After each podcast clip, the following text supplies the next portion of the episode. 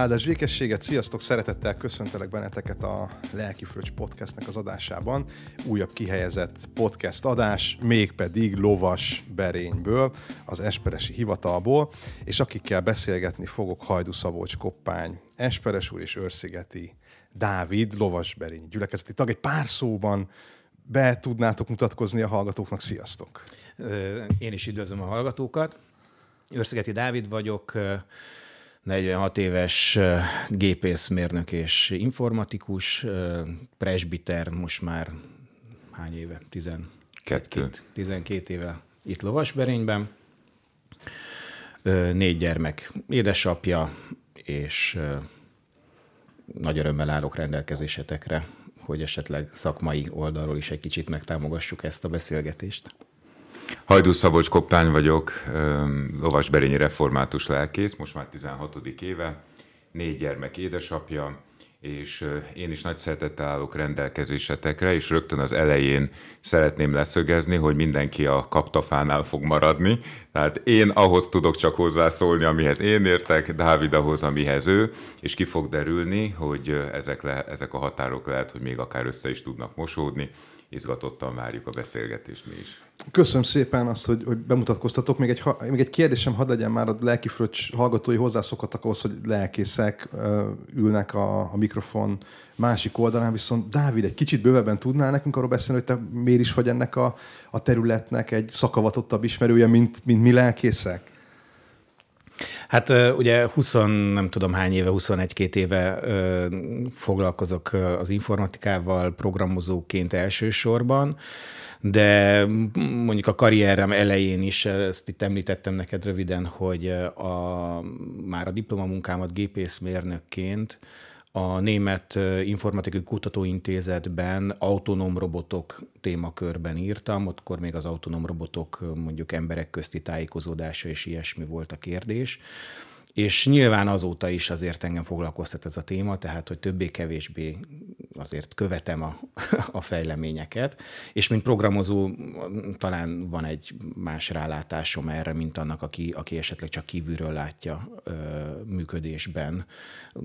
Van egy elképzelésem arról, hogy hogyan épül föl. Ebben is szívesen állok rendelkezésre, meg hogy mit tud és mit nem tud valójában, mert nagyon nehéz megkülönböztetni ma már a mesterséges intelligenciáról, hogy valójában mi van mögötte. Vagy ki van mögötte? Vagy ki van, és köszönjük szépen ezt a szakértelmet, amit itt behozol ebbe a beszélgetésbe.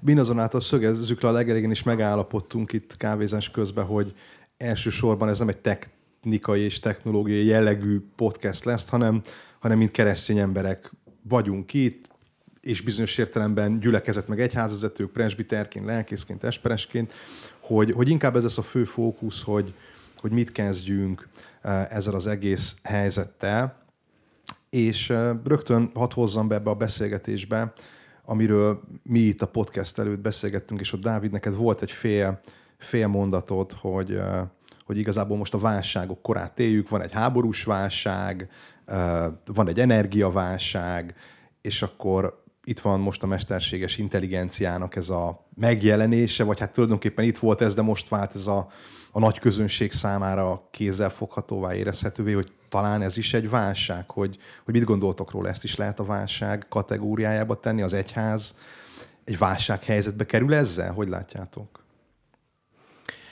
Hát válság, ugye mi válságként, vagy vannak, akik válságként élik meg, mondjuk inkább így, változás van, és változás volt is. Azt látni, hogy a változás üteme azért nagyon megváltozott, tehát hogy, hogy az élet körülményeink egy emberöltő alatt mennyit változnak, ahhoz képest, hogy mennyit változtak mondjuk pár száz évvel ezelőtt, radikális változások vannak, hát mi is tapasztaljuk. Már az öcsém csak négy évvel fiatalabb nálam, és látom, hogy mennyire másképpen nőtt már bele magába a számítástechnikába és a, a, az eszközök használatába, mint én, és négy év választ el minket. Tehát, hogy változás van, igen, válságként is meg lehet élni a változást. Hajlamosak vagyunk, lehet, hogy inkább a hírek miatt, vagy tehát, hogy van egy ilyen, hogy mindig válság van, mindig, mm. de hát alkalmazkodni kell, meg változni kell, ez látszik. Hát válság annyiban szerintem, amennyiben azt tekintjük válságnak, amivel az emberek nagy százaléka, döntő százaléka, tehát az emberiség nagy része saját erejéből, saját tudásából nem tud megbírkózni. Értem ez alatt azt, hogy ha azok az eszközök, amiket évezredeken keresztül használtak az emberek, azok az eszközök, azoknak az eszközöknek a működését értettük, tudtuk. Tehát azért egy, egy kapa az 500 évese állította nagy kihívás elé az embert, meg ma sem állítja nagy Már akit, tudom. Már, már, már akit, igen. igen. Na most ezzel szemben az a téma, amiről itt beszélgetünk, az, az egy olyan szűrőt pakol az emberiség fölé, amin, amin nagyon-nagyon kevesek maradnak csak fönn. Mert egész egyszerűen a saját tapasztalatom szerint is nem értjük a, a működését, a, a hátterét ezeknek a, a dolgoknak. Használni használjuk a magunk szintjén, de hogy mi van emögött, azt nem tudjuk. És csak eszembe jutott egy, valahol olvastam egy ilyen e, összehasonlítást, hogy mondjuk egy középkorban élt ember egész élete alatt találkozott annyi idegennel, amivel egy mai városi ember pár óra séta alatt a, a városban. Egy, egy mai újságszám annyi információt tartalmaz, amivel egy középkori ember egész életében kellett, hogy megbírkozzon. Tehát, hogy ez a folyamat, ez, ez, ez elindult a, az a folyamat, hogy, hogy a kevés az agyunk ahhoz, hogy befogadjuk a körülöttünk lévő világot. Ha ez válság, szerintem lehet rá azt mondani, hogy ezzel mit kezdünk, akkor nagyon is kell erről beszélgetnünk. Uh-huh.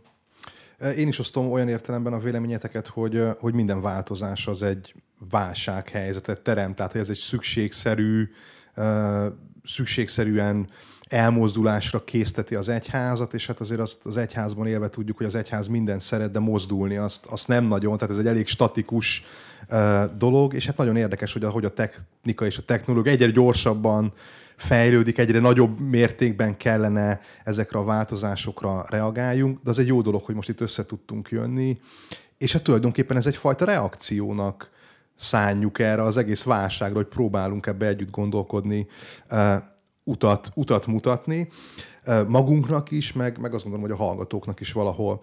Két könyv az, aminek, aminek néhány idézet el fog hangzani, és akkor ennek a, ennek a mentén fogunk beszélgetni. Az egyik az Jovan Nohal Hararinak a Homo Deus című könyve, amit azt gondolom, hogy rengeteg magyar ember olvasott, és azt gondolom, hogy döntő módon befolyásolta a technikáról való pozitivista gondolkodását a társadalom egy jelentős részének, még a magyar olvasóknak is.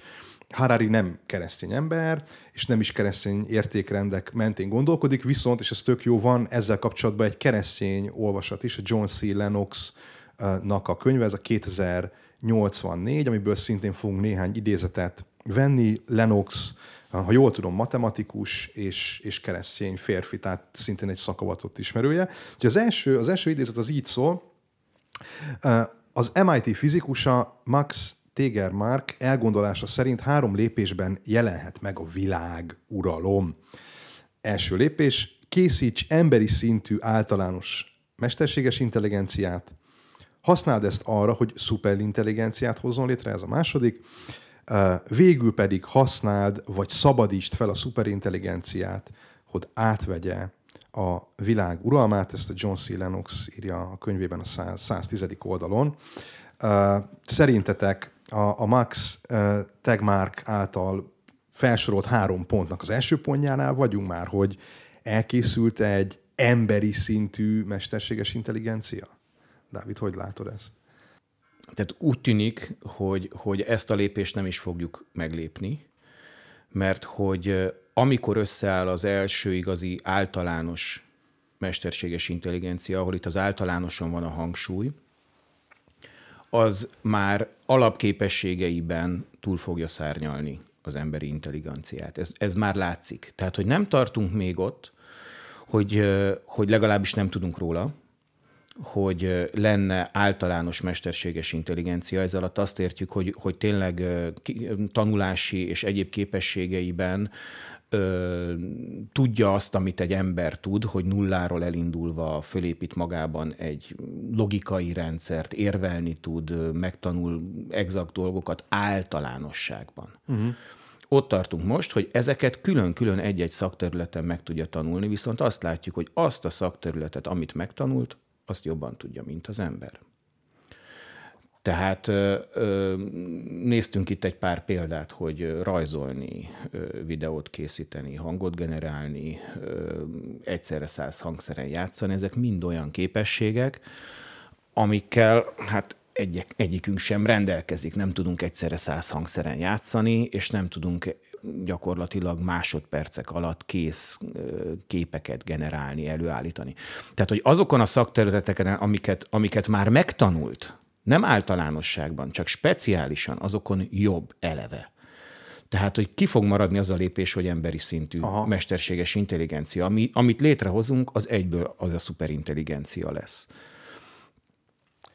ez, ez, ez azért érdekes, mert hogy akkor, akkor, és ez lett volna valahol a második kérdés, hogy az emberi intelligencia használhat egy nálánál nagyobb intelligenciát, hogy tulajdonképpen ez a kérdés irreleváns, mert hogy ez amikor, amikor megjelenik ez az általános mesterséges intelligencia, ez egy robbanásszerű megjelenés lesz, lehet?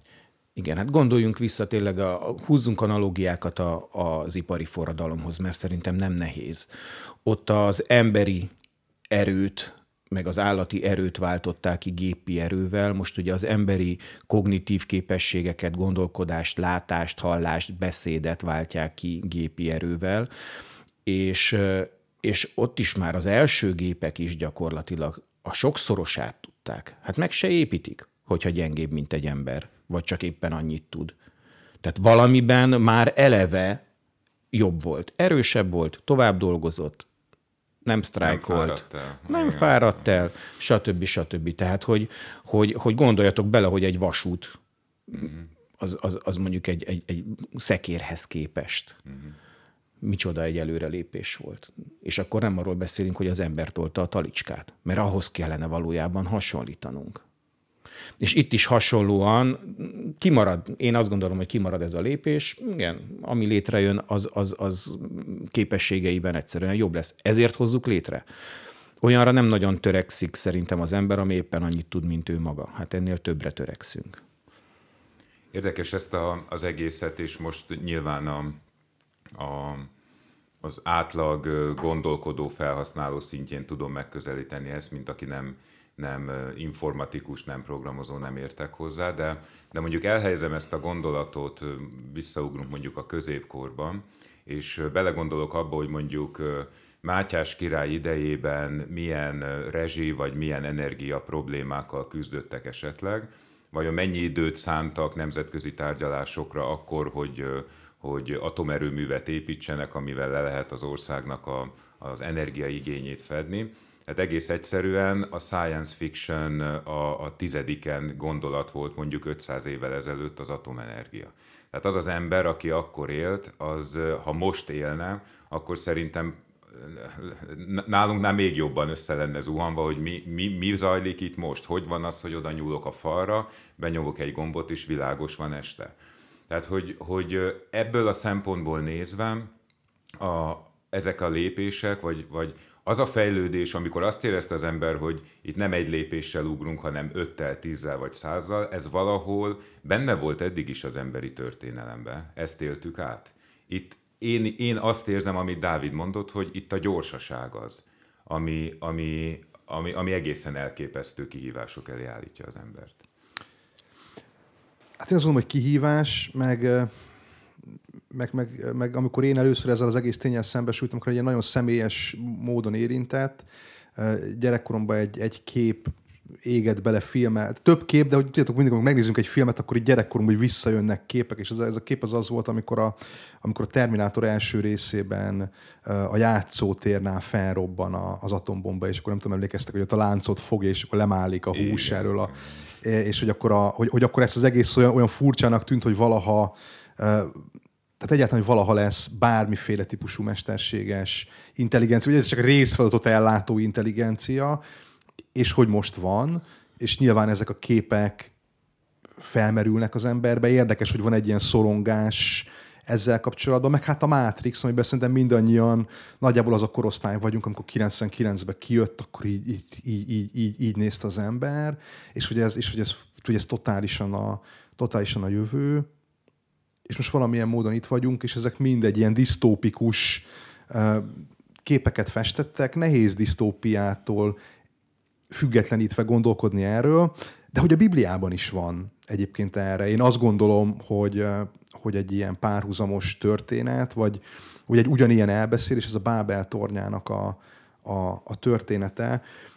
Mit gondoltok, hogy van-e párhuzam, vagy csak én halucinálom bele, vagy, vagy, ez, vagy ez tényleg a mindenkori technikai forradalomnak a veszélyeire, kritikájára hívja fel a figyelmet? Én visszafele közelítem meg ezt a kérdést, hogy, hogy mi volt a cél, mondjuk a bibliai Bábel történetben mi volt a cél, és ahhoz a célhoz mit rendeltek hozzá.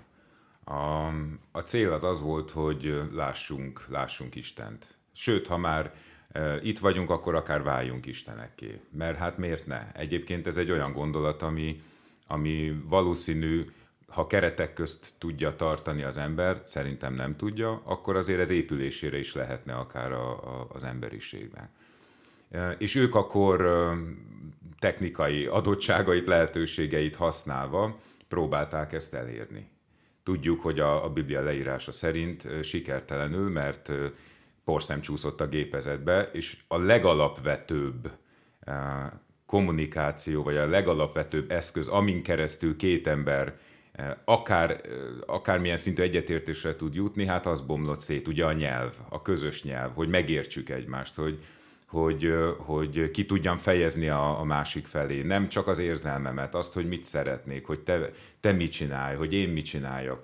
És innentől, hogy ez a legalapvetőbb közös történet szétcsúszott, innentől káoszba fordult az egész. És milyen érdekes, hogy, hogy ebben az új világban milyen sokat beszélünk nyelvekről, milyen sokat beszélünk olyan nyelvről, amit megint csak a, az átlag felhasználó nem ért, a programozó nyelvek, egy átlag felhasználó lassan már külföldi ül sem akar nagyon tudni, mert ott van a kezében a, a telefon, és megcsinálja helyette a, a, a fordítást. Tehát, hogy gyakorlatilag ebből a szempontból egy nagy, ha, nagyfokú hasonlóságot látok, hogy azt veszítjük el, azt a képességünket veszítjük el, ami, embert, ami az embert emberré teszi. Mm. Ugye disztópiáról beszéltél, ami, ami feltételez egy negatív végkifejletet, de hogyha megnézzük, hogy az atombombából végül is atomenergia lett, és anélkül nem tudjuk most már elképzelni a, a civilizációnkat. Vagy veszük most ezt a nyelvkérdést, hogy pont a, a, az elmúlt évek mesterséges intelligencia fejlesztései hozták el azt, hogy, hogy, hogy átjárhatóvá váltak a nyelvek az átlagember számára, anélkül, hogy különösebb technikai ismeretekkel lennének hozzá, és anélkül, hogy rászánt volna 15-20 évet, hogy megtanuljon egy nyelvet. Tehát a ChatGPT ugye 95 nyelven ért, és eléggé folyékonyan tud fordítani még hozzá nagyon magas szinten a különböző nyelvek között, tehát hogy most ez akkor megint csak egy olyan fejlemény, aminek azért elég komoly előnyeit is láthatja az ember akár, és ugye mennyire összecseng a törekvés, mint ahogy az is, hogy a Google összehordja a világ összes tudását. Deklarált célja volt mindig is, hogy a világ összes tudását egy helyre össze fogja hordani. Ugye megint csak nagyon, nagyon komoly az analógia. És igen, a Google személyében, hogyha mondhatom így, van, van egy évek óta mindenki által jól ismert valami, vagy valaki, akit bármiről megkérdezhetsz, tudja rá a választ.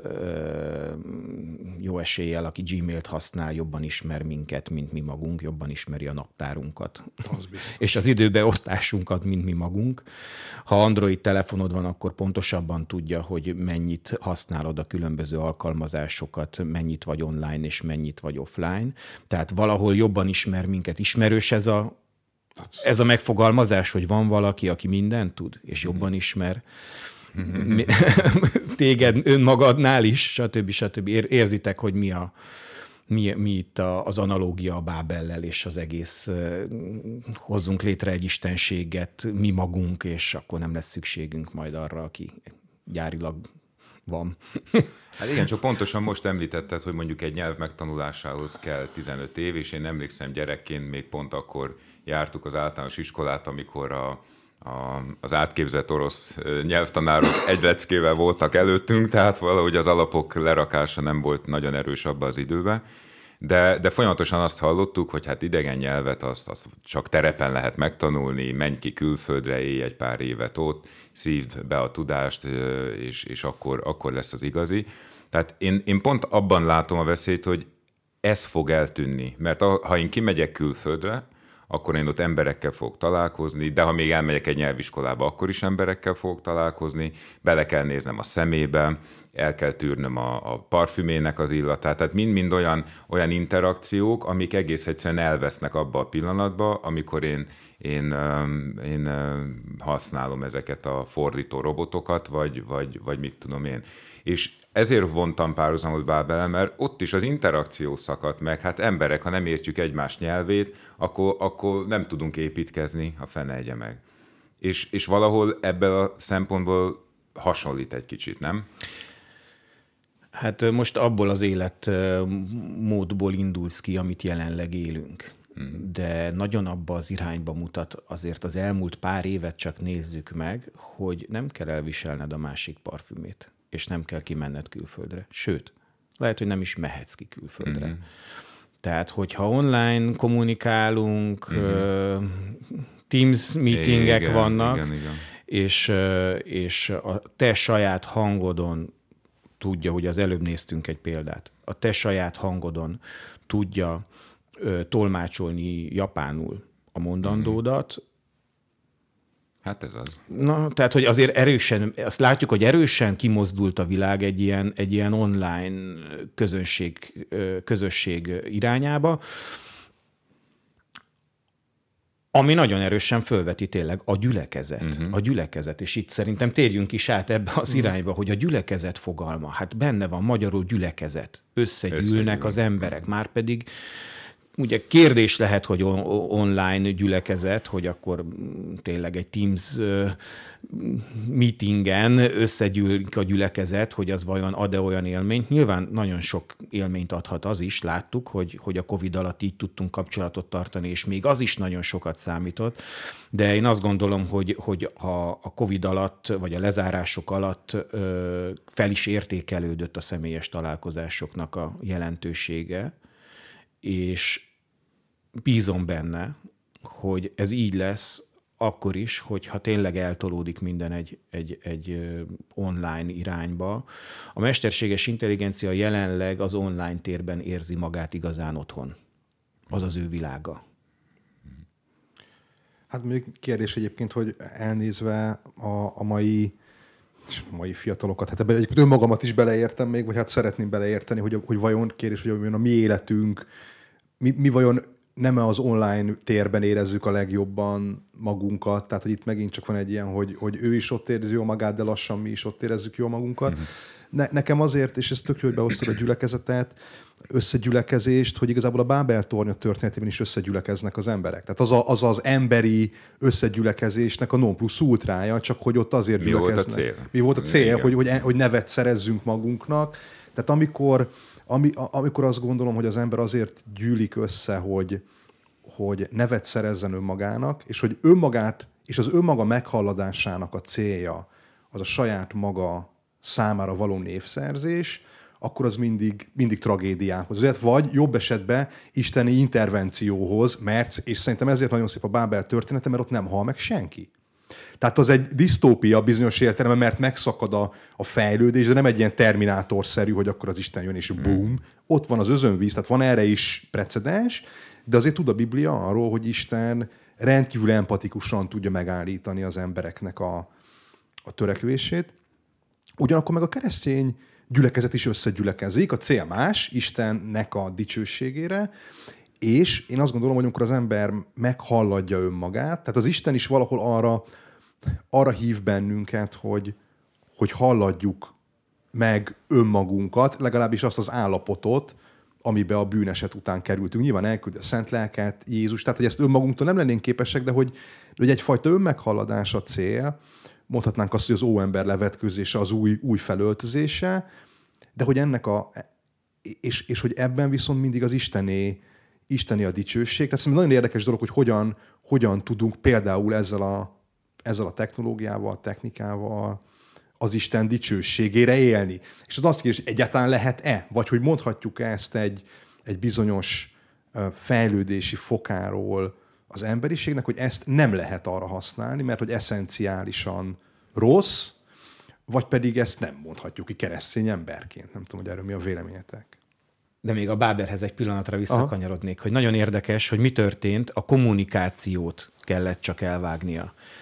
Uh-huh. Nem kellett senkinek meghalnia, elég volt a kommunikációt elvágnia. Most gondoljatok bele, hogyha fölépül ez a, az új világ, nagy részt online, mert hogy a mesterséges intelligencia ott érzi magát otthon, és elvágja az Isten a kommunikációs szálat.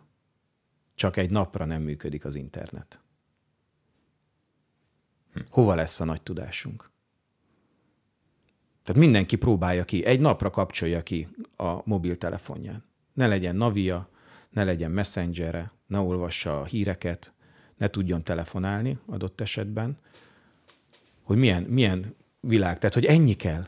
Ennyi kell valójában ehhez az egész építményhez is, amit most építettünk, hogy nagyon erős azért az analógia és a mhm. párhuzam. Nem a nyelveket kell feltétlenül összekavarni, azok már össze vannak, de hogyha a kommunikációs szál egy pillanatra megszakad ebben, akkor vége.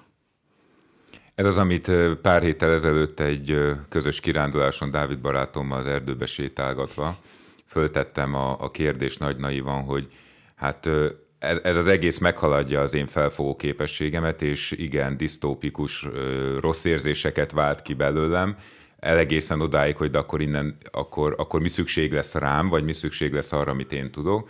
És föltettem a naív kérdést, hogy de, de nem, nem olyan egyszerű a dolog, hogy fogom is kiúzom a konnektorból ezt az egészet, és akkor, akkor megvan oldva. Nem tudom, hogy emlékszel, Dávid, hogy mit válaszoltál erre, de szerintem válaszol, vagy mondd el most is, mert elgondolkoztad. Hát, persze, bármikor kiúszhatod a konnektort, csak nem fogod akarni. Hát ez az. Mint ahogy most is bármikor kikapcsolhatod a telefont, Igen. de nem akarod. Uh-huh. Nekem ugye nincs okos telefonom, és nem értik az emberek, hogy miért. És mint a mélytengeri hal megszokja a több ezer bár nyomást, ugyanúgy megszokja az ember azt a nyomást, amit mondjuk egy okos telefon, uh-huh az ő életére rányom, hmm. és nem veszi észre, hogy milyen nyomás alatt van, amíg egyszer ki nem kapcsolja, vagy el nem romlik. És a legtöbb ember egyébként ezzel a helyzettel nem is nagyon tud mit kezdeni. Tehát látszik, hogy olyan ma már, most nézem a saját gyerekeimet is, látszik, hogy, hogy, hogy bele, tehát 2000 méter mélyen élnek ilyen szempontból a, ez alatt a nyomás alatt, és hogyha ha egyik pillanatra a másikra megszűnik a nyomás, nem tudom, láttatok-e felvételt, amikor ja. fölhozzák ezeket a mélytengeri halakat, kigüvedve, az, kigülledve a szemei, így van, így van, tehát kipukkad belülről, mert ahhoz a nyomáshoz van szokva. Mm-hmm. És hogy milyen nyomást okoz csak a sima mobiltelefon, az, hogy állandóan elérhetőek vagyunk olyanok számára, akik nincsenek is itt, már föl se fogjuk. Melyik őtök volt, aki mondjuk tíz napig kikapcsolta a telefonját, hogy se ki se be? Ugye én egyszer kipróbáltam, és az életem változott meg. Nem most, tizen évvel ezelőtt. Tehát, hogy, hogy olyan, olyan tapasztalás volt az, hogy mi van akkor, hogyha tíz napig nincsen. Följössz a felszínre egy kicsit. Oké, okay, tehát, hogy nem akarjuk kikapcsolni majd a mesterséges intelligenciát, mint ahogy nem akarjuk kikapcsolni. Miért? Mert valójában azért, azért tudott tért nyerni, mert örülünk neki, hogy van. És Úgy van nagyon sok dologban borzasztó hasznos, és ma, már most a hétköznapi életünkben föl se fogjuk, hogy hány helyen vesz ez körül bennünket, hanem természetesnek vesszük, hogy a, a mély garázs kiengedő sorompója, hogy megközelítem, fölismeri a rendszámomat, és kinyílik, már a kártyát se kell bedugni, és nem gondolkozok el átlagemberként, hogy, hogy ő vesz egy képet, a kép alapján leolvassa a rendszámot, összekapcsolja azt, hogy én ezt kifizettem, és már csak ki se kell nyúlni az ablakon. Ez olyan természetes, mint hogy itt ülünk. Ez, ez, ez része az életünknek. Hát ha választani lehet, én sem akarom leengedni az ablakot, és még azt a nyomorult jegyet kidugni esőbe, vagy mit tudom én. Szóval értitek, valahol Igen. ilyesmiről van szó. Igen, volt egy katartikus élményem egy tizen évvel ezelőtt, gyerekekkel nyaraltunk, és mentem vakon a navigáció után, akkor még azok ugye külön nem a telefonon, Igen. hanem külön navigáció volt, és másnap reggel nem akart elindulni nem, egyszerűen nem töltött be a, a, a navigáció. És rájöttem, hogy elképzelésem sincsen, hogy hol vagyunk és hogy jutottunk ide. De tényleg a település nevét sem tudtam, mert ugye nem néztem térképet. És én azóta nem szívesen használok navigációt. És mi azért Sokkal beutaztuk. Az igen, és emlékszel, beutaztuk azért Európát, és egész jól kiismerem magam uh-huh, anélkül is. Uh-huh, Tehát, hogy, hogy, mert tudom, hogy hogy jutottam oda, tudom, hogy hogy jutok vissza. Na, ez valószínűleg egy nagyon fontos mondat. Hogy jutottam oda, és hogy jutottunk ide. És hogy jutottunk ide. Meg, meg ugye itt az egész kényelmi faktor, meg az ember nem akarja ezt a dolgot kihúzni. Uh, tulajdonképpen, ha Bábel tornya történetét megnézzük, akkor, akkor alapvetően ott is egy pozitív dolog történik a halladás szempont. Születik egy város, nyilván ennek minden kényelmével, és a bibliai biztonságával. biztonságával. Mm-hmm. Tehát azért a, a, a, a Bibliában azt látjuk, hogy alapvetően sátorlakók voltak a, az ősatyák, és ebben az egész kiszolgáltatott létben pontosan azt tükröződik vissza, hogy van egy Isten, aki az Úr vezet egymaga. Tehát ő az, aki, aki megy, és hogy, a, hogy akárhogy is vesszük, az Isten viszonylag későn telepedik le az Ószövetségben, és ugye akkor is ez egy ilyen húzavona, hogy akkor most kiépítsen házat, nem akarok házba lakni, akarok házba lakni, és aztán Jézus Krisztusban pedig megint egy ilyen nem statikus, hanem egy ilyen dinamikus ház lesz, aki, aki jön, megy, akit követni kell. Tehát nem gondolom, hogy az Isten azt akarja, hogy, hogy ilyen értelemben elkényelmesedjünk, és, azt, és, és bebástyázzuk magunkat a, a mi kis saját biztonság tudatunkba. Hararinak a Homo Deusba van egy idézete, és hogyha már Szabolcs beszéltél itt a te dilemmádról, meg a fölöslegesség érzése, ez egy nagyon, szerintem egy nagyon húsba vágó kérdés.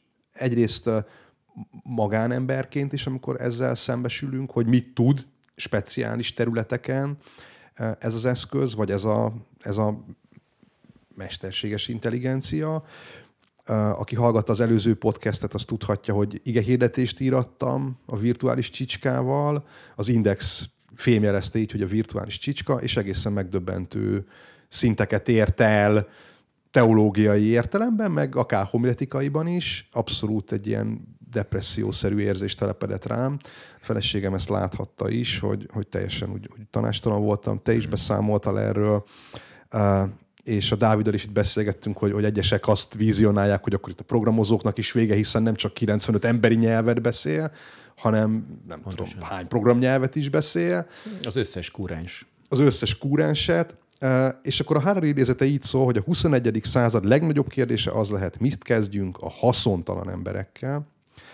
Mit évők legyenek a tudatos emberek, ha majd az intelligens, tudat nélküli algoritmusok majdnem mindent jobban csinálnak nálunk. Ugye itt még itt nem emmiről beszél, hanem intelligens, tudat nélküli algoritmusokról, mert most ebben a korban vagyunk, ha, ha jól értem. Szóval a személyes oldalról már egy kicsit beszéltünk, Dávid, hogyha majd te beletennéd, hogy akkor egy programozó hogyan éli meg ezt személyesen, és utána pedig térjünk arra rá, hogy és mi van, hogyha az egyház válik emiatt fölöslegessé, mert nem csak emberek, hanem, hanem közösségeket is fölöslegessé tett. Például az iskola kérdése, fölöslegessé vált a Covid alatt. Beszélgessünk erről először egy személyes szállat hoz be, utána pedig erről az egész globális dologról, ha megkérhetlek, hogy te hogyan érzed magad. Ja. Tehát én ö, megnéztem a, az OpenAI Codex ö, nek hívják azt a, azt a modellt, amelyikkel ö, programozni tud a mesterséges intelligencia, és ö, meglepően, ahogy ti, ti is látjátok, meglepően ö, jó már most is, olyan értelemben, hogy ahogy ezt a 95 nyelvet anyanyelvi szinten beszéli a ChatGPT, amit te kipróbáltál, abban az értelemben véve, hogy nem kell, hogy gondolkozzon a nyelvtanon és a helyes szórenden, mondatszerkezeten, ösztönösen tudja, idézőjelben mondom most az ösztön, tehát nincsen beépítve semmilyen képlet, ami ezt neki diktálná, nem egyszerűen jön belőle és helyes. Ugyanígy van a programozási nyelvekkel is, hogy ami alapvetően kijön belőle, az nyelvtanilag mindenképpen helyes. Hogy a mondandója igaz-e vagy sem, ugye ez egy nagyon fontos dolog, hogy, hogy arról sincsen semmilyen elképzelése, és ö, akár csak a, a ChatGPT, amit kipróbáltál, ugye azt a választ adja neked, ami az ő tanult ö, tapasztalatai alapján a legvalószínűbb emberi válasz lenne, ugyanígy ezek a programozó felületek is azt, vagy programozó modellek is azt ö, a programot fogják neked leprogramozni, ami szerintük a legvalószínűbb, hogy egy programozó maga is így csinálná óriási hülyeségeket és hibákat is tud csinálni, és az igazi veszélye itt is az, hogy ha nem figyel oda az ember, akkor a program maga az működőképes. Csak nem azt csinálja, amire megkérted. Ugyanígy a válasz, amit ad neked a ChatGPT, az nyelvtanilag és minden szempontból helyes, és úgy rávágja neked, hogy gondolkodási időt sincsen, tehát hajlamos vagy elhinni, hogy ez igaz is. Uh-huh. Ugyanez van most a programozással, de, hogyha megfordítja az ember a képletet, és lehet, hogy erre, ez, a, ez a közeljövőnek már egy reális, ö, ö, hogy mondjam, közeljövőben megvalósuló ö, megoldás, hogy az ember felügyeli, és a gép programoz, akkor valóban a programozóknak a jelentős része, hát valami újat kell, hogy kitaláljon, vagy újat kell, hogy kezdjen az életével. De ennél azért vannak egyszerűbben betanítható ö, és kevésbé felelősségteljes ö, pozíciók. Itt a felelősség lesz egyébként az egyik kulcs kérdés, ugyanis a mesterséges intelligencia az valóban önálló entitásként működik, a programozói nem vonhatók felelősségre, mert hogy a programozó sem tudja, hogy hogyan fog viselkedni a betanított mesterséges intelligencia modell. Nem tudja. Meg kell kérdeznie, próbára kell tennie, tesztelnie kell, és abból lesz valami érzése. Tehát pont úgy, mint ahogy a tanár sem tudja, hogy amit megtanított a diáknak, az valójában utána milyen tettekre fogja sarkalni. Tehát a felelősséget gyakorlatilag a se a programozó nem vállalja át, hát és a mesterséges intelligenciát mivel büntetjük? Van családja, Kihúzzuk a konnektorból. van múltja, van jövője. Igen, kihúzzuk a konnektorból, de ő, ugye azt fogjuk látni, hogy ha kihúzzuk a konnektorból, mindig visszakanyarodunk ide, hogy valójában nem fogjuk akarni Igen, kihúzni a hát konnektorból, persze, mert százezerszer helyesen döntött. Csak egyszer nyírt ki egy várost. Hát igen, ez a filmes toposz, ez a Matrixnak is a nagy kérdése, hogy valójában nem akart senki kilépni, kilépni belőle, tehát hogy ez az hmm. egész dilemma, hogy miért akarja kilépni egy olyan világból, amiből, amiből sokkal rosszabb kilépni, mint benne maradni. Mert hogy a valósággal találkozom. És arra, arra nem, nem vagyunk fölkészülve, azt nem akarjuk. És nem tudod, nem tudod, nem hogy amikor tudom. a pirulák közül választasz, hogy melyik mit jelent. Ugye az egyiket ismered, Igen. Hogy, hogy reggel arra ébredsz, hogy ez csak egy rossz álom volt. Mm. A másikat meg tényleg nem ismered, és hát belenövünk abba, hogy nem ismerjük már ezek nélkül Igen. a létet, nem ismerjük már mobil nélkül a létet. Igen, igen. Hogy ennek milyen a közösségre, a gyülekezetre, ha már itt az előbb szóba került, milyen mi, mi az a többlet, vagy mi az a plusz, amit, amit mondjuk ezzel szemben tud adni? Ha már mondjuk az ige hirdetést is megírja a, a, a robot, ha nem tudom, ha a jogászok munkájára, orvosok, és lehetne sorolni, hogy a szellemi munkát végzők helyzetét, ugye pont azt hittük sokáig, hogy ők lesznek azok, akiket nem lehet kiváltani, és most pont azt éljük, hogy, hogy ők is elbizonytalanodnak. Talán pont a Covid utáni nem tudom már melyik újranyitásnál, vagy, vagy ez még előtte volt, igazából teljesen mindegy, itt a, a gyülekezetünkben volt egy kósza javaslat, egy ötlet, aminek az ötletgazdája talán pont Dávid volt. Mi lenne, hogyha a kiáratnál megölelnénk egymást, úgy mennénk ki. Tehát a készfogást azt már megszoktuk, Aha. az úgy benne van a kultúrán, mi lenne, ha megölelnénk egymást volt szerencsém látni az arcokat egy-egy ölelés után. És azok az embereknek valami olyasmi sugárzott az arcáról, amit én nem láttam még olyan esetben, amikor három és fél órát simogatta a telefonját. Uh-huh. Érintés mind a kettő.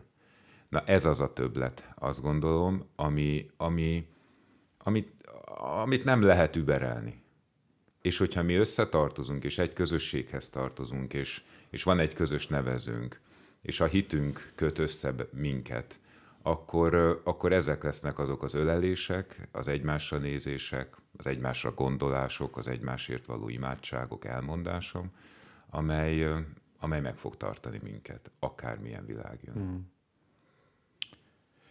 Én is ezt gondolom, hogy valahol ebbe az irányba uh, kell elmozdulni. Nekem ez részben fájó, hiszen Szabolcs ismer, meg, meg talán a hallgatók közül is egy párom, hogy én az ige hirdetést az abszolút egy ilyen non plusz ultrának érzem a, a saját szolgálatomban, és nyilván ennek megvan a saját hitéleti oldala, hogy én, én, én mennyire vagyok benne, mennyire élem át azt a, azt a felszabadultságot, örömöt, ami benne van, de másik oldalról pedig ott van, hogy én, én szeretem az intellektuális szellemi kihívásokat, és azért úgy is tekintek rá, mint egyfajta ilyen, ilyen, ilyen szellemi munka, kincs, amit, amit így égek a vágytól, hogy az emberek elé, e, elé, elé adjak vasárnap, és hogy erre így jó értelművel nagyon, nagyon büszke is vagyok, hogy az Isten megadja ehhez a, a, a, az erőt, meg, meg, meg az odaszánást és ugyanakkor azt látom, hogy ezek a, ezek a külső hallgató számára, aki igazából engem nem ismer és betoppan, ez egy kognitív folyamat, hogy ott beszél egy ember,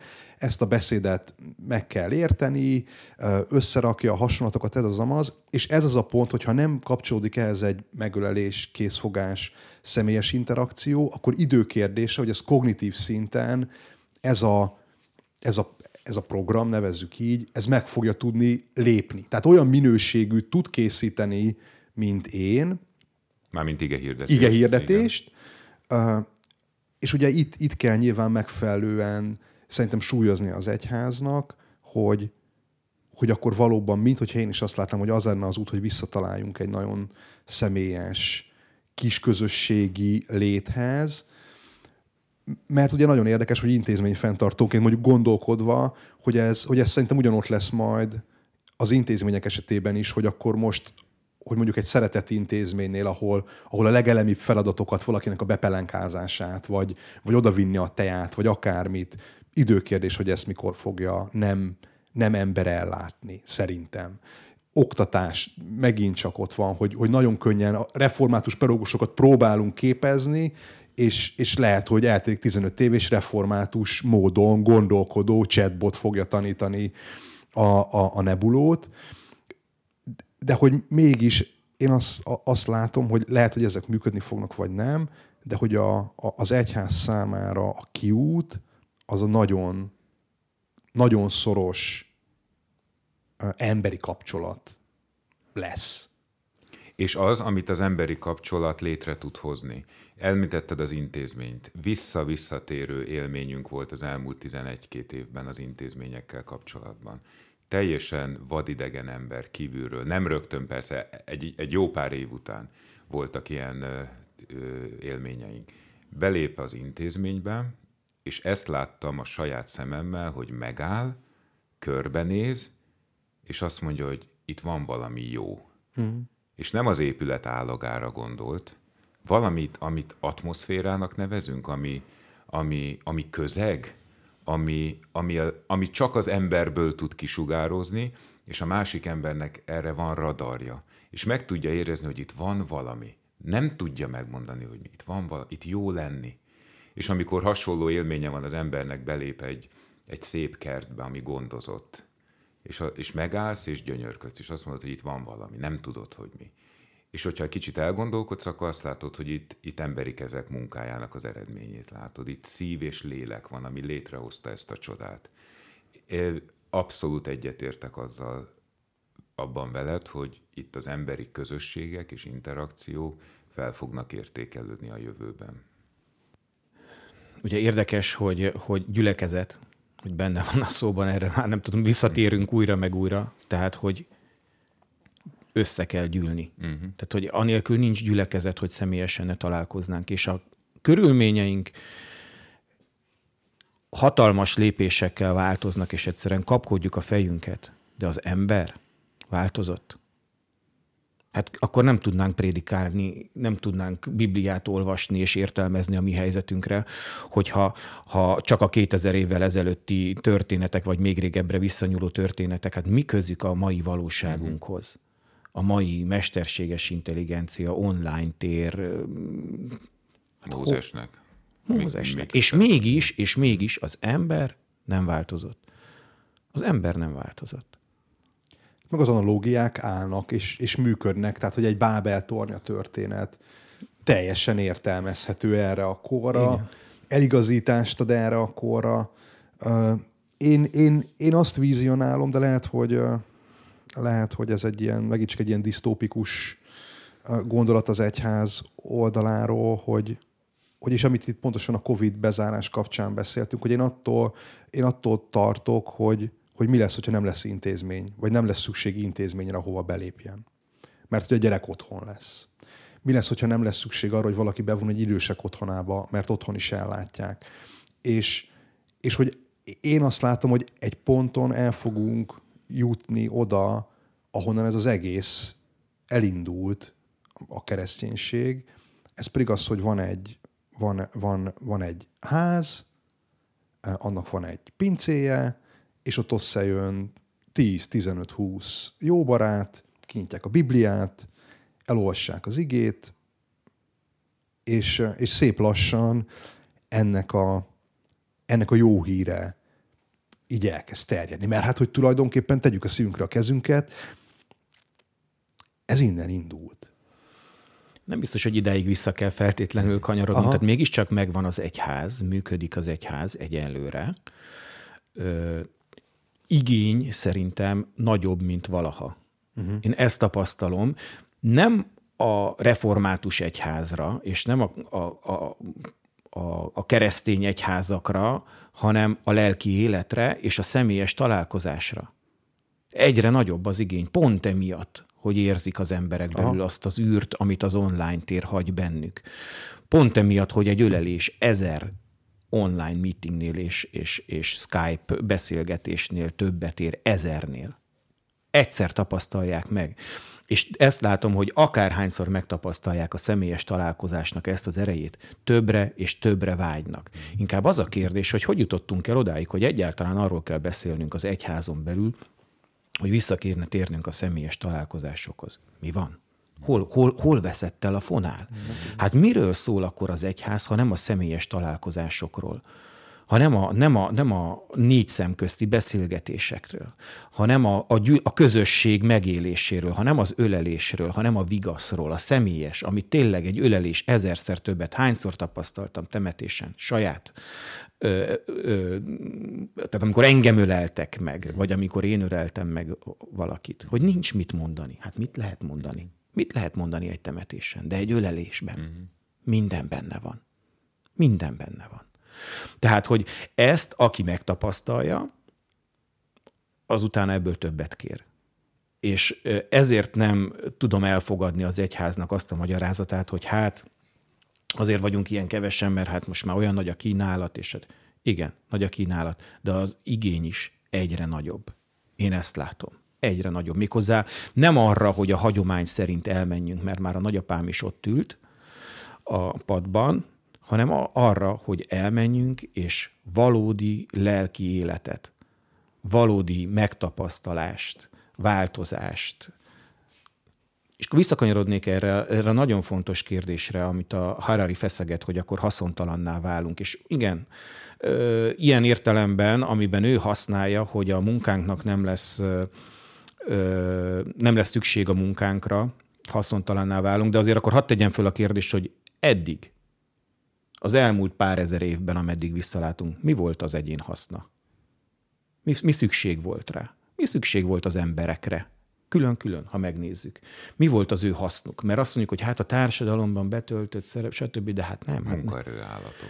Munkaerő állatok voltak, igen, hát ugye a bolygónknak se tudjuk, hogy különösebben hasznára, váltunk, rossz, hasznára váltunk-e, szüksége volt a műanyagra, amit, amivel teleszórtuk, vagy ilyesmi lehet, nem tudom. De, de hogy mi, mi a haszna? Mi, mi volt eddig? És hogy lehet azt mondani, hogy most egyik pillanatról a másikra haszontalanná válik? Miért? Azért, mert adott esetben megszűnik az a munka, amit csinált, és kiváltják egy géppel. Hát eddig tényleg az volt annak az embernek a haszna, hogy bement és napi 8-10 órát ült egy számítógép előtt, és pötyögött be valamit, aminek könyvelt, vagy valami, és akkor ez tényleg hasznos volt, vagy bankár volt, és marha jól élt abból, hogy, hogy, hogy megnyomott egy gombot, és létrehozott általa pár nullával pénzt, és tudom én. Tehát, hogy értitek, mi volt a haszna eddig az embernek, ami most Harari szerint meg fog szűnni? Mm. Hát Harari, és szerintem itt, itt, itt lesz majd a kereszténységnek egy óriási uh, felelőssége, és szerintem itt, itt, itt térhet ez vissza bizonyos értelemben az ölelés mellett, ami, ami szerintem valahol ebben van az eszenciája ennek az egésznek, hogy ezt tényleg nem tudja pótolni semmi, tehát ez, ez tök jó, hogy ezt behoztátok, és amit meg én, én úgy látok, hogy, hogy pontosan erre a kérdésre viszont van egy olyan uh, kognitív válasz, ami kognitív, de szerintem sose fogja tudni jól kommunikálni semmiféle mesterséges dolog, mert hogy, mert hogy, mert hogy különbözik a mesterséges gondolatnak a logikájától, ami szerintem mindig haszonba gondolkodik. Tehát egy, egy, mest, egy, egy mesterséges dolog, egy fizikai dolog az törvényszerűségek mentén működik, és akkor könnyebb ellenállás, hasznosság. De, de a keresztés mi, mi az embernek a haszna? Az Isten dicsőségére való lét miért teremtett meg az Isten, gyönyörködjön bennünk. Az embernek ennyi a haszna. Amikor az ember teljességgel haszontalan, a társadalom meg minden számára, valójában az Isten számára az ő hasznossága nem veszített semmit. Tehát, hogy ugyanolyan hasznos, mint ahogy a legtermelékenyebb ember is. Tehát Elon Musk pontosan ugyanannyira hasznos, ha most ezt nézzük az Isten számára, mint, mint egy bármelyik más ember. Mondjuk azt mondom, hogy aki Jézus Krisztusban van, azt arra talán egy más szem pontból tekint, de, de az általános kegyelmével ugyanúgy van, és ez egy olyan üzenet, amit szerintem, hogyha sikerül így, így átpasszírozni a, a, a ködön, homályon, szűrőn, akkor az, az így abból élet származik. Tehát mi az ember, emberi élet értéke? Mert gyakorlatilag valahova oda, oda csupaszodik le ez a, ez a kérdés, vagy ez a, ez a gondolkodás, ez a közös gondolkodás. És ugye erre van egy olyan keresztjén válaszunk, hogy, hogy minden élet önmagában értékes, minden életet Isten akart, minden élet tervezett élet, és melyikünk ne botlott volna bele abba, hogy akár könnyei között sír egy, könnyek között sír egy, egy, egy gyermek felett, akit, akit látod, hogy, hogy olyan körülmények között nő föl, olyan hatások érik, ami nem kellene, hogy érjen, és akkor fölteszed a kérdést, hogy ennek így mi értelme van, és, és ez, ez igazságos-e, hogy neki ez jutott, a másiknak az jutott, igazságos-e, hogy majd a társadalomban betöltött szerepe, meg a GDP termelési képessége alapján fogunk értéket adni az életének, és azt gondolom, hogy ezekkel, hogy elvezessenek oda, hogy ennél valahol magasabban kell megtalálni az ember életnek az értékét, mint hogy mennyi GDP-t termel. Az én bátyám értelmi fogyatékos, szerintem három fillér GDP-t nem termelt eddig egész életében. Az, amire ő megtanított például minket, az, az szerintem kifejezhetetlen forintba. Na most akkor, akkor miről beszélünk? Igen. Nővérem is gyógypedagógus, pont ez a, jutott nekem is eszembe elsősorban autisták vannak az mm-hmm. osztályában. Rengeteget tanult tőlük, mm-hmm. hát és igen. általuk. Igen. igen. igen. És mi a, mi a társadalmi hasznuk? Megkérdezném Hararit, hogy pontosan akkor az ő hasznuk igen. az. Ebből a szempontból akkor az most nem is volt, és mm-hmm. nem is lesz. Mm-hmm. És, tehát, hogy ezt, ezt a kérdést, ezt azért jól körül kéne járni ezt, hogy mi az ember haszna, ha Harari szerint rákérdeznék, hogy, hogy amikor arról beszél, hogy... És tudom, hogy ez egy általános gondolat. Persze, uh-huh. tehát hogy újra kell definiálni valószínűleg magát egy programozónak, aki azt látja, hogy azt, amin ő izzadságos munkával dolgozott egy évig, azt este legenerálja ugyanabban a minőségben a mesterséges intelligencia, hogy akkor mit is csinált az elmúlt egy évben, mi is volt a haszna. De nem menjünk olyan messzire, egy lelkész, aki missziós gyülekezetben vasárnapról vasárnapra három-négy idősnek prédikál, az egyik elmókuskál, a másik nagyot hal, hogy, hogy ő akkor miben értelmezi az ő hasznát, mi, miért csinálja, és hogyha ezt ki fogja váltani a mesterséges intelligencia, akkor az ő haszna, mm-hmm. hasznossága ezáltal elvész. Mm-hmm. Ha ki fogja váltani, ugye ez a nyilván az egyház döntése. Hát meg szerintem azért azt látod Szabolcs Esperesként, hogy meg én azért érzékelem kollegiális beszélgetésekből, hogy, hogy mesterséges intelligencia nélkül is iszonyatos nagy válság egy missziós hmm. helyen szolgáló lelkésznek azzal szembesülni, hogy x évtized gyakorlat, x mennyiségű tanulás után négy darab ember, és még adott esetben egy lelkiismeretes lelkészi munka is áll mögötte. Tehát nem azt mondom, hogy kutyaütő, hanem hogy mindent, mindent igyekszik jól csinálni, és és, és ott van, hogy, hogy akkor mi a fenének vagyok ott, ahol vagyok. De ebből is csak ez, ez lehet a kiút ebből a, a lefelé húzó örvényből, hogy a saját identitásomat, a létemnek az értelmét abban definiálom, hogy mi a hivatásom, mi a szakmám, mi a munkám, mire képeztek ki, vagy abban látom, hogy én ember vagyok, egyedi, megismételhetetlen csodája az Istennek, és ezért innentől minden, ami körülmény, és ezt tudom, hogy könnyű, könnyen mondjuk most itt a kényelmes, nem tudom micsodába is tőlünk 7-800 kilométerre már ez sincs meg, vagy törökországi földrengés, és akkor ott milyen körülmények, de hogy, hogy az életem önmagában az érték, és hogyha én ebben, ebbe tudok kapaszkodni, akkor a körülmények azok, azok kevésbé hathatnak szerintem rám de, de ehhez, ehhez sokszor meg kell tapasztalni a, a, a földrengést, ehhez sokszor meg kell tapasztalni azt, hogy kilövik alólam és fölülem, akár a szószoros értelem, akár lelki értelemben, azt, ami eddig megszokott volt, és a lelkész a három-négy ember között szolgálva ezt éli meg, hogy az a képet kilőtték körülötte, ami, amiért ő annak idején lehet, hogy teológiára ment. De, de hogy ez az ő értékéből pont semmit nem von le, ha ezt ebbe mernénk kapaszkodni, akkor lehet, hogy könnyebben vennénk ezeket az akadályokat. Lassan a, a beszélgetésnek a, a végéhez érünk, és én úgy látom, hogy, hogy itt két, két dolgot fogalmaztunk meg, amit így látnánk, vagy látnátok, hogy, hogy mit a Az egyik az a személyes dolgoknak a, az erősítése az egyház esetében, a másikat pedig én, én hoztam be, hogy ezt a, ezt a típusú érték dolgot kommunikálni, mivel egyetértettetek, tehát egy személyes találkozás, és akkor rendbe tenni valahogy, akkor mi az értékünk ebben az egész, egész dologban. És most talán zár, zárjuk egy, ezt a beszélgetést egy olyan kérdéssel, hogy, hogy segíthet-e nekünk ennek a kettőnek a kommunikálásában ez a típusú technológiai, technikai fejlődés, vagy pedig e, nekünk erre nemet kell mondani, és azt kell, hogy mondjuk, hogy egy ilyen gerilla módba átváltva, akkor ezt most kinyomjuk, kihúzzuk legalább a saját konnektorunkból, és akkor, hogy ez, hogy ez mennyire, hogy több ennek a lehetősége, mint a veszélye. Hát ha engem kérdezel, ugye már Téged említettem, kérdezve. hogy nincsen okos telefonom, nem használok GPS-t, és én úgy érzem, hogy ez nekem egy többletet ad valójában, nem elvesz, akkor talán nem lep meg, hogyha azt mondom, hogy inkább maradjunk meg a hagyományos egyházi formáknál.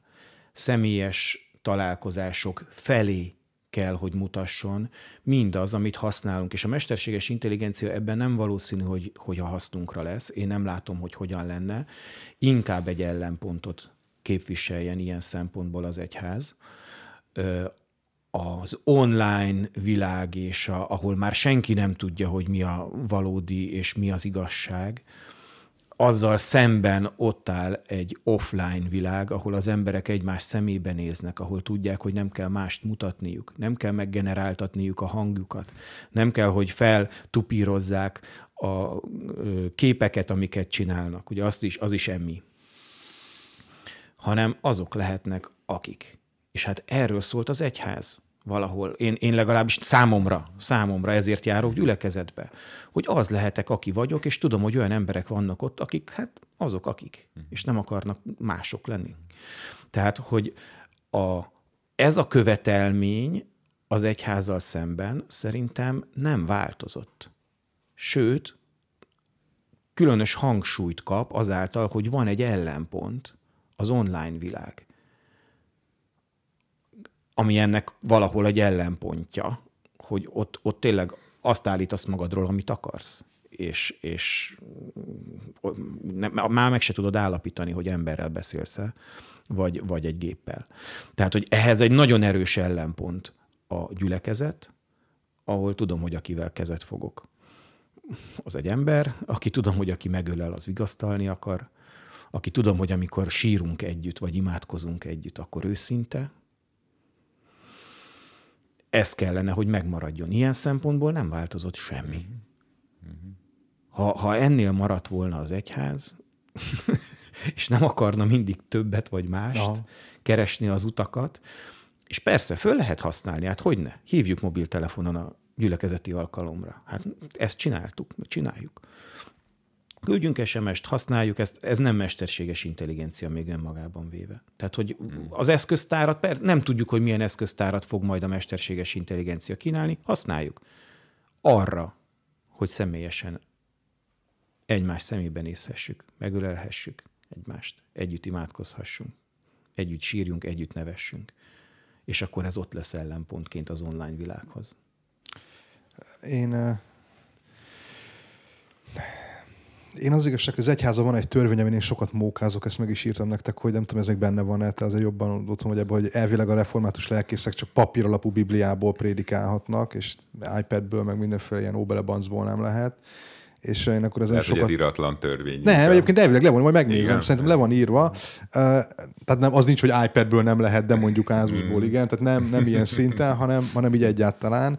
Én ezt kicsit olyan, mit tudom én, tehát uh, most, hogy könyv, könyv, de, és ezt én nem is tartom be, tehát én iPadből szoktam prédikálni, viszont, viszont Már úton, már, már postán ja, jó, van bocs. a uh, hogy, hogy uh, de most egy olyan pontra jutottunk el, ami szerintem így más. Tehát, hogy, hogy én elég tökre örülnék egy olyan chatbot papnak, aki nézi a messenger üzeneteimet, én nagyon hanyag vagyok a válaszolásba, és pali módba válaszolna uh-huh. a gyülekezet tagoknak, hogy ez milyen király lenne. Ők azt éreznék, hogy, hogy azonnal foglalkozok velük, én hátradőlnék, hogy ah, izé. Igen, én ennek pont az ellenkezőjét programoztam le egyébként, használgattam is egy ideig, eredetileg Szabolcsnak gondoltam odaadni, tehát, hogy, hogy pont azt mondtam, hogy én egy olyan applikációt szeretnék írni, ami nem a kamu Aha. választ fogja megadni, meg nem a kamu, küldjük ki, napod van, Aha. ismerős, ugye? Hát akkor Isten éltessen sokáig. Hanem abban segít, hogy az ember, a, a fizikai, okay, hogy ténylegesen odaszánja azt a Igen. 20 másodperc időt. Ebben segítsen. Igen. Ebben segítsen, hogy, hogy, hogy, tehát, hogy például abból a programból nem lehet küldeni automatikus üzenetet, szól, hogy mondjuk egy éve kereszteltünk valakit, és esetleg kérdezzük meg, hogy hogy vannak. De az a kérdezzük meg, hogy hogy vannak. Ezt nem küldi el. Azt, és nem is generálja meg, rád bízza. Rád bízza, tehát, hogy pont az oda gondolás. Igen. Mert ez mozgatja Igen. szerintem. Ez egészen más az, amikor a lelkész, aki keresztelte a gyereket, akár fölhívja, inkább én ennek lennék ugye a híve, és ezt megint csak olyan, hogy saját tapasztalatból mondom, soha, soha el nem múló élmény az, amikor valaki, akiről te azt gondolod, hogy egy fontos személyiség, és, és látja, hogy oda gondolt rád, és emlékszik, és név szerint, neveden szólított. Hát, meg, meg ennek az elfelejtés oldala, és én, és én arra jutottam, hogy, hogy igen. Az, az elfelejtésen javítsunk, de én, azon ne, hogy a chatbot küldje ki. Pontosan, okay? tehát hogy, hogy és, és nekem ez az a pont, amire már azt mondom, hogy látnám a, a hasznát, de hogy, de hogy keresztény emberként azt kell mondjam, hogy nem, mert hogy az már nem, nem én vagyok, és hogy valószínűleg az egész dolog, ami elmegy ebbe az irányba, ez számomra is inkább már egy hátráltató, az egyház alapvető céljától különböző dolog, és hogy ezt már nem a hasznosság mérlegén kell megmérni, hanem, hanem, hanem, a, hanem az evangélium mérlegén, mert hogyha ha én nem köszöntöm meg, akkor ő meg fog haragudni, adott esetben, viszont nekem oda kell állni, bocsánatot kell kérni, neki pedig bocsánatot kell adni. Tehát, hogy, egy, hogy, hogy, az, hogy, az em, hogy, hogy a bűn és a bűnre való megbocsátás eltűnik, és ezeket, ezeket az apró interakciókban látom azt, hogy, hogy ezek nagyon félrehúzhatnak. Tehát én most azon az állásponton vagyok, hogy, hogy ez a dolog, ha, ha ebbe az egyház belefolyik, és akkor azt mondja, hogy oké, okay, akkor ezt, akkor ezt kezdjük el beépíteni egy gyülekezeti struktúrába, és akkor találjuk meg, hogy ho, hol lehetne itt ezt ilyen áramvonalasabbá tenni a működést, akkor ez biztos, hogy egy, egy, egy, egy, egy tévút lesz, és hogy az előbb-utóbb tragédiához vezet. Szabolcs, neked mi az záró gondolatod ezzel kapcsolatban? A missziói parancs a Jézus utolsó földi mondatai, ami, amik elhangoztak, amit, amit ismerünk, le van írva. Um, azt mondja, hogy menjetek el, tegyetek tanítványán minden népet, megkeresztelve őket, és következik egy szó, amin, amin könnyen gyakran átsiklunk, ez a tanítván, tegyétek őket. Igen. Tanítván, tegyétek őket keresztjénné, Krisztus követővé. Na most, ha a tanítván szót kivesszük belőle, akkor minden eszköz megengedett, és ezzel az egyház történelem során sajnos sokszor tapasztaltunk, éltek hogy, is. hogy éltek is, éltek is. Ha ezt a tanítván, tanítván szót komolyan vesszük, akkor nem marad más, mint a saját életünket, gondolatainkat, szívünket példaként oda tenni az emberek elé. És én ebből tudok kiindulni. Engem frusztrálna az, hogyha nem tudom, hogy akivel beszélek, az igazi vagy sem. Innentől nem látom a hasznát.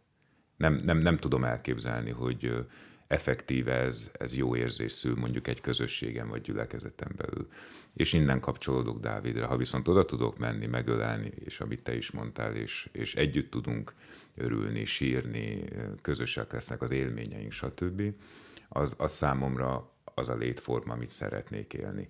Ami ezen a szűrőn az egész mesterséges intelligenciából át tud jönni, magyarul nem állít olyan dilemma elé, hogy ez most igaz-e vagy sem, azt használom, vagy meg használni kell talán a cél érdekében, hogy keresztjén és, és testvérét tenni, de nekem ez a határ. Uh-huh. Ne állítson olyan dilemma elé, hogy hogy azon gondolkozzak, hogy ez most átverés, igazi, kicsinálta, kigenerálta, tényleg ez a lelkész hangja, vagy ez nem.